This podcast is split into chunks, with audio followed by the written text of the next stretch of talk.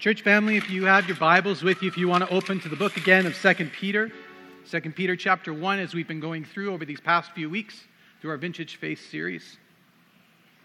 I just want to say, sometimes I don't say this enough. ECC family, it is a privilege to have the honor to be able to preach here on a Sunday. I don't take it lightly. The responsibility and the honor that God gives me in my life that I get the opportunity to on Sundays preach to you. I don't take that lightly. As I share this morning, as I've been praying, my prayer is that you won't simply hear my words or my wisdom because I really don't have a lot. But I pray that for you and for me, that God's word would come to life in us. Because God's word brings life. If you read your Bible and you don't get life from it, invite the Holy Spirit to make it alive in you because it will change your life. It's the only thing that will. And there will literally never, ever be anything that I say on my own that can really change you or change your life or change how you are facing the circumstances that you face. But God's word in a moment can.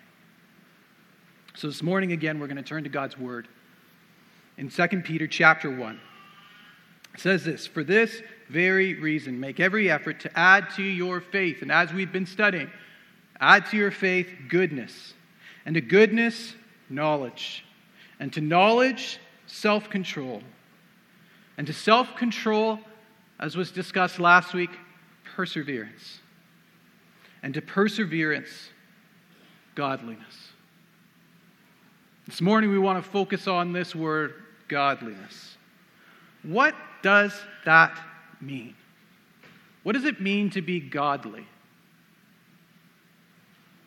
Perhaps in our minds, there's a variety of answers that come up. Maybe there's pictures, or there's people, or there's kind of mystiques to you that are what godliness is. But I want us to actually fully and really clearly define what this is because we are supposed to have it added to our faith. Webster's dictionary defines godliness as divine or pious or devout.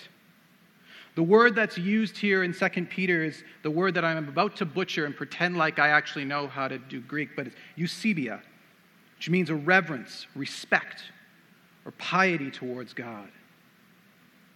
This can sometimes, godliness here can sometimes be translated as holiness or mean good devotion or genuine devoutness.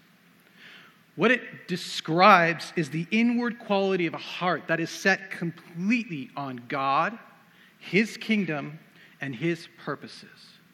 In short, to be godly, to add godliness to your faith, is to be God centered. It is to have a character that reflects God. And how do we reflect God? We look to the one who most clearly represents him, his son, Jesus. To be godly is to reflect Christ. So I want us to flesh this out a little bit of what this is this morning. In 1 Peter 3, we see this 1 Peter 3, verses 15 and 16. But in your hearts, revere Christ as Lord. So we wanted to kind of define a little more of what does godliness actually mean? Beyond just the definition what does it actually look at like? I want us to look at these two passages i'm going to read through and the first here is 1 peter 3 in your hearts revere christ as lord. Always be prepared to give an answer to everyone who asks you to give the reason for the hope that you have. As Christ followers, the hope that we have is eternal life with our Father, reunited with Him through the sacrifice of His Son, Jesus. Always to give a reason for the hope that you have, but do this with gentleness and respect, keeping a clear conscience, so that those who speak maliciously against your good behavior in Christ may be ashamed for their slander. Two things I want to point out here that I want to pull from this passage as we hopefully it will more roundedly and more clearly define what it means to have godliness in your life and in my life. The first thing we see here in 1 Peter 3 is in your hearts, revere Christ as Lord. Revere or set apart Christ. Exalt him above Christ. Christ as Lord. Not self as Lord. Not any other person. Not my mom, not my dad, not my favorite professor, not the guy that I look up to, not my favorite athlete, not the favorite celebrity I love or the person I want to be like. Revere Christ. Set apart Christ as Lord, as a leader, as the one I present myself subservient to. Godliness begins with this resolve of the heart. Key and pivotal is what do you and I do with Jesus? Is Jesus Lord in your life? Is Jesus telling you what's what? In your day to day, every day, walking down the street, going to work, cooking, cleaning, sleeping, is Jesus Lord? Who takes priority? It's an old saying that I used to hear all the time when I was a kid show me your friends and I'll show you your future. There's some truth to it. Who you hang around with are going to have influence on who you are and the decisions that you make. But even more important than that is show me your God, and I will show you who you will become. Who is God in your life? If you are your own God, you'll continue to look exactly the same as you always have. Because you will reflect who your God is. And that same selfish you that you look on in your past and go, oh, I've so moved on and grown from that, you really haven't if you continue to be God in your life. You'll continue just to look like the same old selfish you. Don't expect to ever change or become better. Because the one that you've put as Lord is still the same. If you watch any commercials on TV, they're always advertising how products will make the better you. It's all about being the better you. Christ's call on your life, Jesus' desire for you is the better you. Godliness is putting Christ in the proper position in your life so that you can become like him, so that you can truly become the better you that you are called and know inside you want to be. So, first is revere or set apart Christ as Lord. Secondly, from this passage in 1 Peter, we see that godliness should bring a change of behavior. As we read on in this passage, it says, Always be prepared to give an answer to everyone who asks you to give the reason for the hope that you have. Always be prepared to give an answer for this hope. In here, we see two things. We see an implicit change of behavior and an explicit change of behavior. Implicitly, godly people live in a way that they arouse curiosity in others. See, when you truly are a godly person, you live different than the rest of the world. Hope is actually not something you just speak of, it's not something that's part of your political campaign, but hope is something that you have every day in spite of circumstances. And if you truly live as a person who has hope, you stand out in this world. And implicitly, there's something different about you because it causes others to ask the question, why? You live in a way that makes people ask, why do you have that? In situations where others would only worry and fear, those who are rooted in Christ can offer hope. Now, hear me clearly. Not that you don't struggle, not that you don't have problems, and not that you also don't have times of doubt, times of anguish. Absolutely not. But we live and offer hope to the world. And with that, there is an explicit change of behavior. Godly people are always ready to tell anyone the reason for their hope. You know, one of the things that gets me oftentimes in the church today is it's very popular in our world to be people who want to make social change and try to make positive changes in the world. That's a very popular thing to do. But your good works, what is it about your good works that you want people to see? What's the point of them? Is it so that people see that you are a good person? As a church, what's the point of us being those who have good works in our neighborhood of Beaumont? Is it so that people see us as being great people? If that's the core and the heart of it, we've missed it.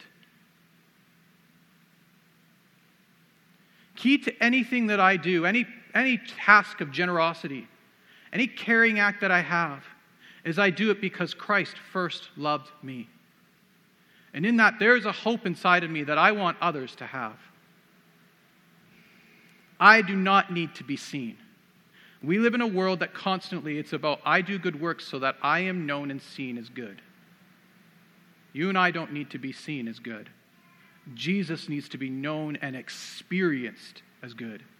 Because when you experience the goodness of God, that changes your life. That transforms you. And godly people are always prepared to give a reason for the hope that they have. Jesus should not be a word that we're afraid to speak on our tongue. The name of Jesus should be something that easily flows out of our life because he is our life. And perhaps you're like me and you need to be reminded of this because we live in a culture and a world that likes to shove Jesus in the corner. But for those who are truly living a godly life, Jesus is center. Again, in your Bibles, I'm going to flip to another passage as we kind of more fully define what this word godliness means. Flip over to 1 Timothy chapter 3 with me. So, from 1 Peter 3, just to review, we had uh, godliness reveres or sets apart Christ as Lord, and with that, it brings a change of behavior. 1 Timothy 3 16 we kind of define, again, more of what godliness is. Godliness is reflecting Jesus. And so, in that, if we want to be godly, we need to evaluate Jesus. 1 Timothy 3:16 reads this, "Beyond all question, the mystery from which true godliness springs is great." What is this mystery that he's speaking of? Paul goes on to define it he talks about Jesus himself. Jesus appeared in the flesh, was vindicated by the Spirit, was seen by angels, was preached among the nations, was believed on in the world, and was taken up in glory. Borrowing this, uh, this breakdown of this passage from Mark Buchanan's book, Hidden in Plain Sight, that we've referenced lots in this series. But I think he does a great job of helping break this down as Paul states that godliness is about the mystery of Christ. Godliness is only truly found through the intimate relationship with Jesus because he is the very source and definition of godliness. So with that, from this passage in 1 Timothy 3:16, we see this. Godliness is setting your sights first on Christ. Jesus appeared in the body, as it says there in verse 16. We see and celebrate this always at Christmas. Emmanuel, God with us. Those who are godly sense God's nearness. That God is not simply a distant being, but that God is near.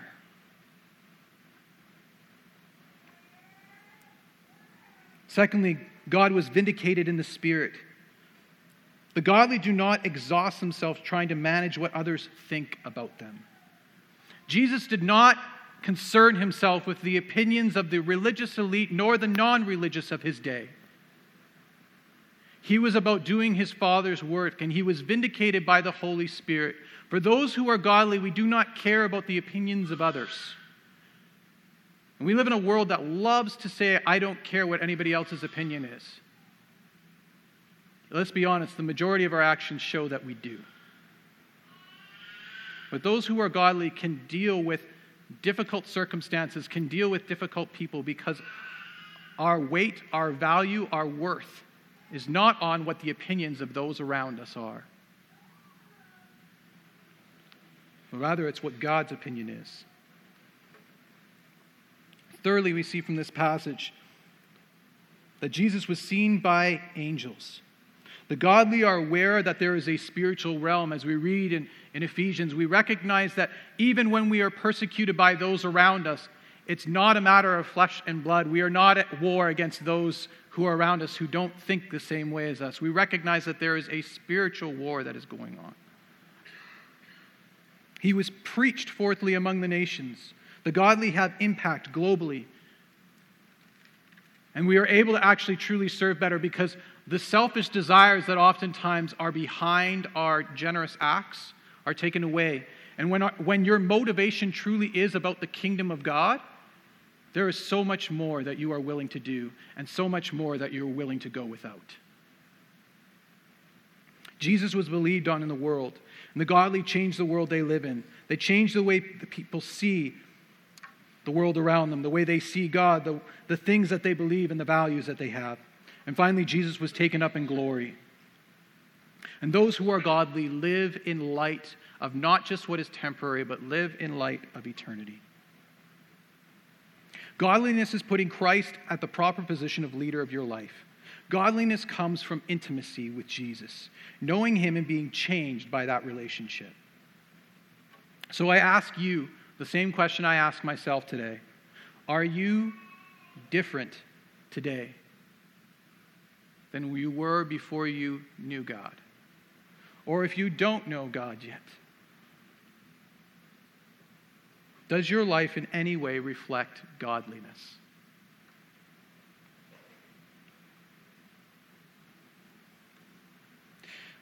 In trying to broaden this out a little further, I always find that when you try to define and understand a concept, if you get the antithesis or the opposite of it, you can actually get an even greater grasp. So, with that, I want us to spend a little bit of time this morning getting the antithesis of godliness what godliness is not, and what keeps you from it. When you think of the opposite of godliness, what comes to mind to you? Any pictures? Don't say names of people. We know if you've been in church, you, you've heard this. And if you're new to church, I'm so glad that you're here. In the Bible, it tells us that God created the world. And in, in that, it describes God as perfect, all powerful, all knowing. What would be the opposite of that? Perhaps to you, well, the opposite would be humanity. It'd be imperfection. It'd be the wrong. It'd be people who aren't perfect. This is not the antithesis of godliness. The opposite or antithesis to godliness is not frailty or humanity, but rather the greatest hurdle to godliness is our own self serving pursuits of rightness, or what's called worldliness. Worldliness is, in a word, selfishness. If godliness is God centeredness, worldliness is self centeredness. Whatever makes sin look more attractive than what God. If we go back to the very beginning of creation, in the book of Genesis, we see how God created mankind after himself. He created the earth, He created the skies, He created the land, the fish, the seas, all these things. But He created mankind after Himself. And He gave the world to mankind First to Adam, then created Eve, said, This is yours to govern. It's all yours. But he gave one caveat with that the tree of the knowledge of good and evil, to touch it, to not eat from it.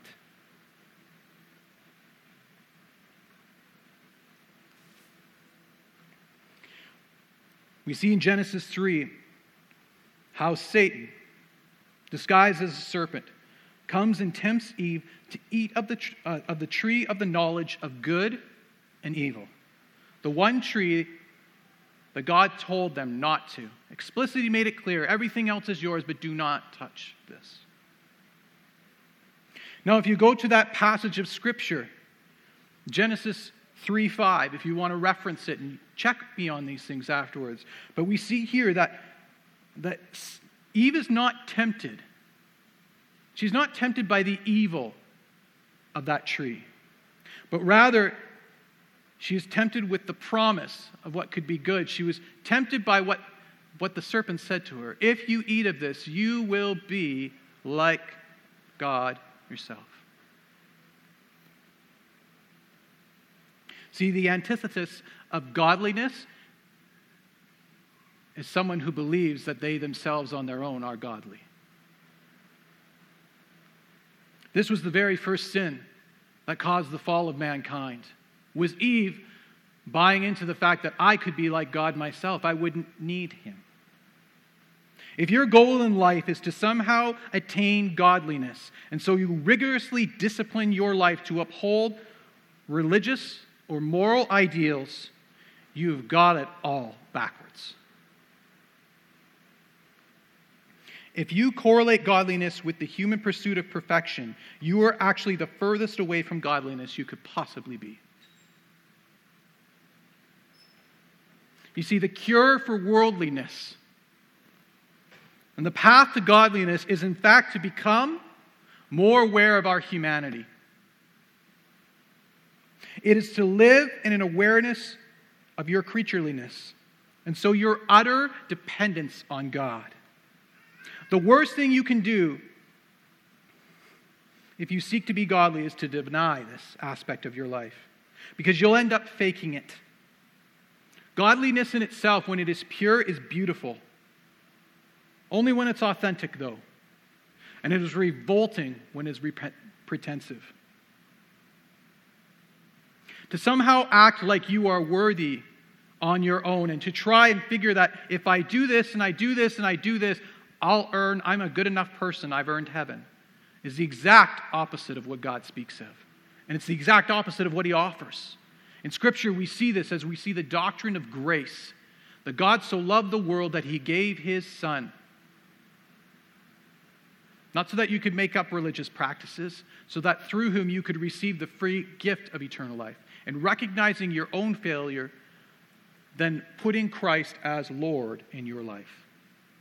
2 Timothy 3 1 to 5 says this, but mark this there will be terrible times in the last days. People will be lovers of themselves, lovers of money, boastful, proud, abusive, disobedient to their parents, ungrateful, unholy, without love, unforgiving, slanderous. This is sounding great so far. Without self control, brutal, not lovers of good, treacherous, rash, conceited, lovers of, pre- of pleasure rather than lovers of God.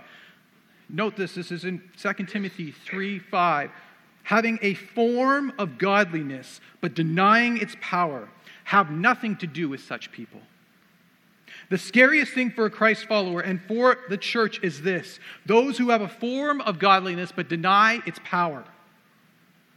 Those who put on a great show, who say the right things, who seem to have it all together, who by their own means and discipline work to check all the boxes, but don't actually have the power and the Spirit of God actively alive in them.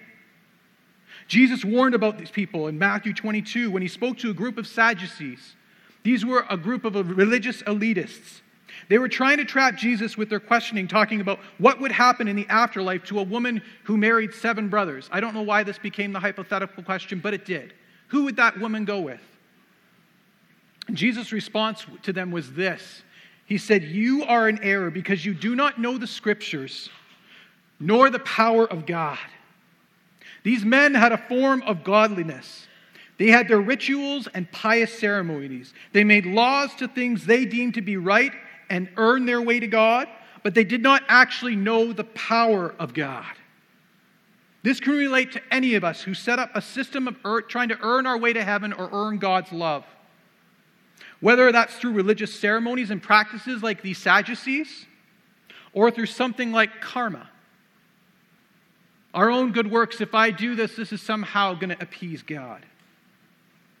We see in Scripture that our good works on our own to God are like dirty rags. Because it's not about you and it's not about me.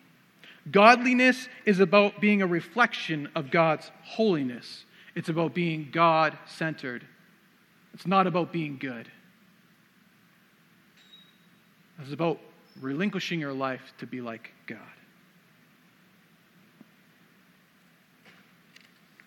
There's a lot more I'd like to say on this, but I don't know how many of you are signing off to be here till noon, so I'm going to move forward a little bit.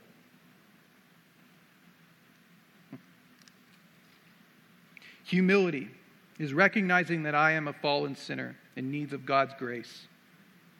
It is the poor in spirit that Jesus talked about in the Beatitudes in the book of Matthew. In Luke 18, we see the, the story of Jesus talking to a rich young ruler who said he had done everything, had done all the right things, had checked all the boxes, and asked, What else?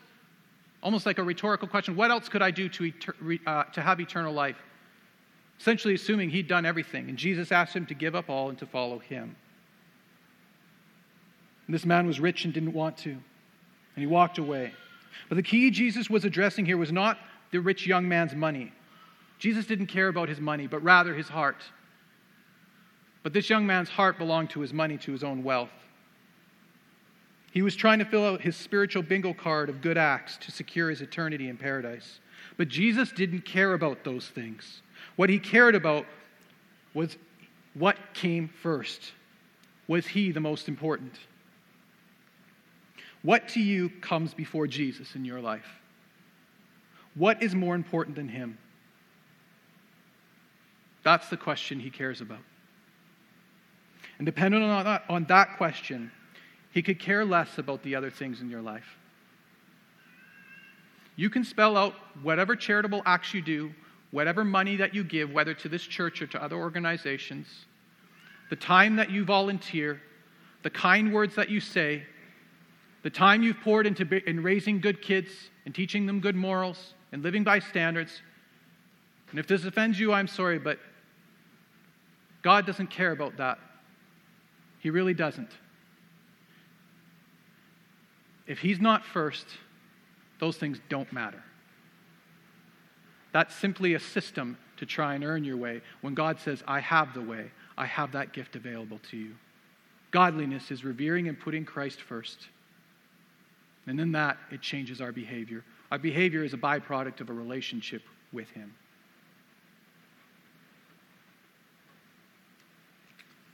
Very quickly,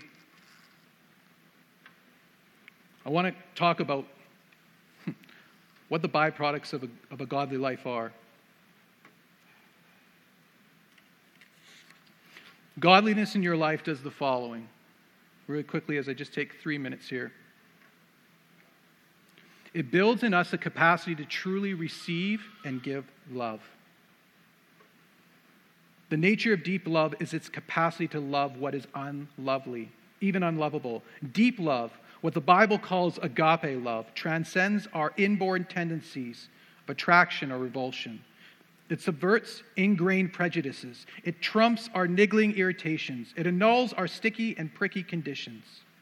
Romans 5 8 says this, but God demonstrated his love for us in this while we were still sinners, while we were the worst, while we were the most hideous, the most ugly, the worst in our lives, God loved you.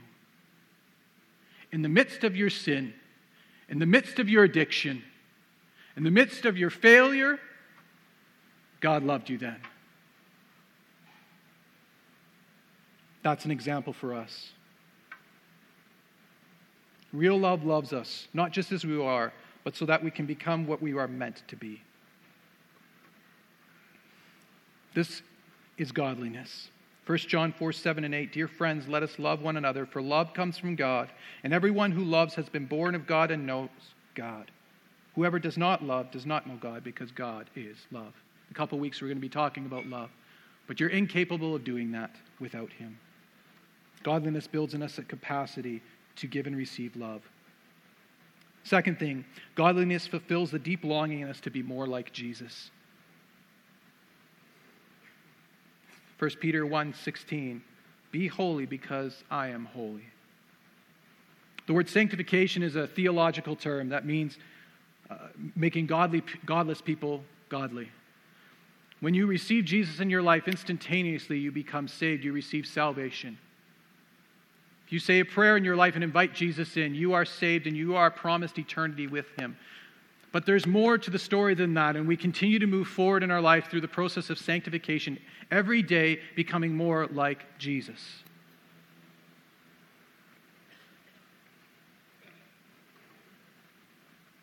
Perseverance, which we spoke about last week, has a work it sets out to do, and we must let it do its work. Its goal is to mature us, it is to complete us, it is to get us to the place where nothing is missing in our spiritual health, it is to make us godly. Thirdly, godliness brings unity with Christ and with his followers. Because if you are like Jesus, you will desire what he desires and be drawn to the things his heart wants. Philippians 2 1 to 2. If you have any encouragement from being united with Christ, if any comfort from his love, if any calming sharing in the Spirit, if any tenderness and compassion, that make my joy complete by being like minded, having the same love, being one in spirit and mind. Fittingly, following godliness over the next two weeks, we're going to be talking about mutual affection and then love.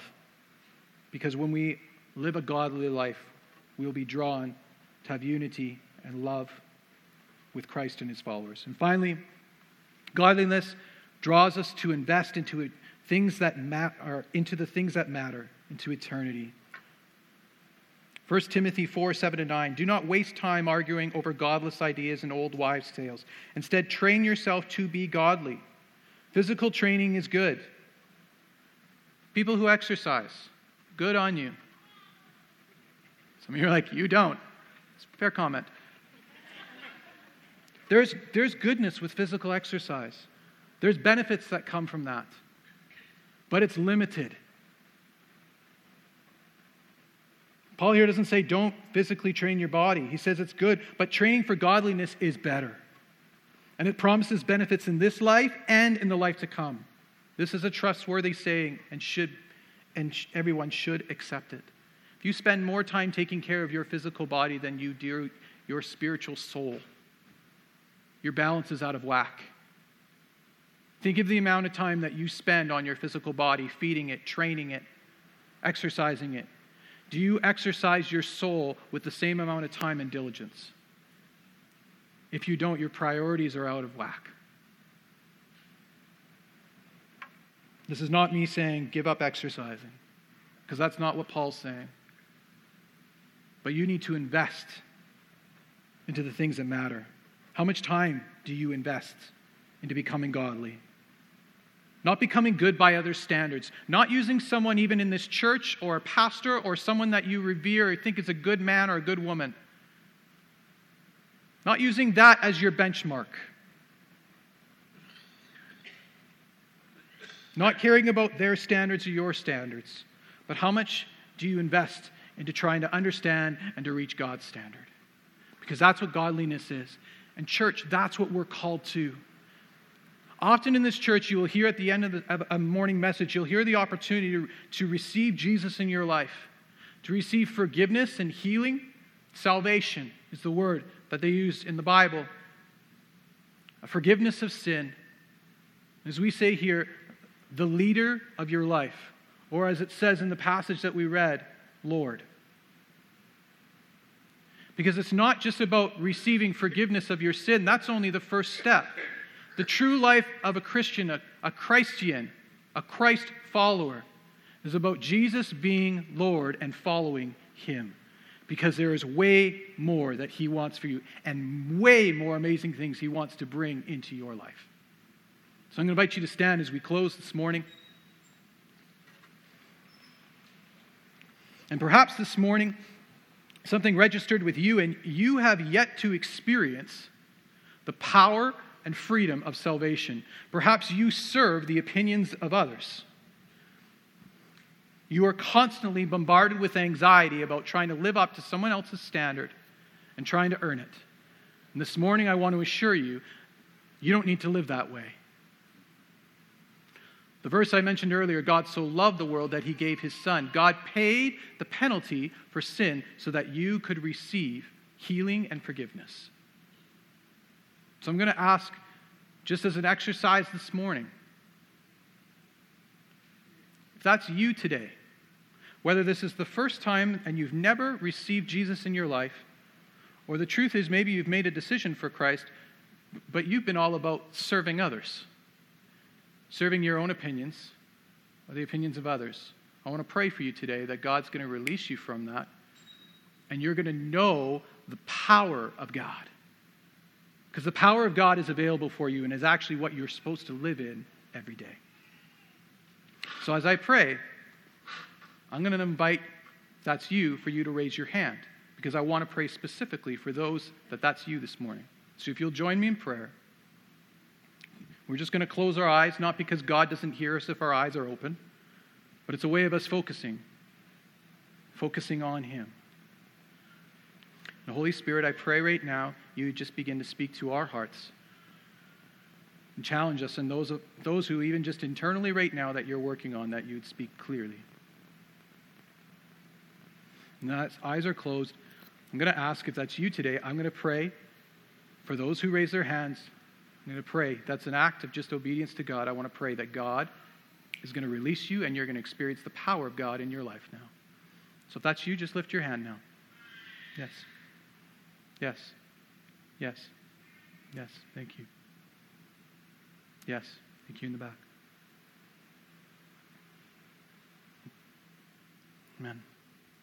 Lord, I pray for those who right now, just out of obedience, God, I believe out of what you're doing in their spirit right now, have, have obediently put up their hand. I pray right now for the power of God, because it is the power of God for salvation. God, we need your power. And I pray right now that you would fill them with a recognition of your closeness, that you are near. Lord, where there has been distance, that you bring that. Lord, I pray for forgiveness where there are things that need to be forgiven of. God, for our selfishness, for where we truly have been so self centered. God, would you forgive us of our sin? Cleanse us, make us right.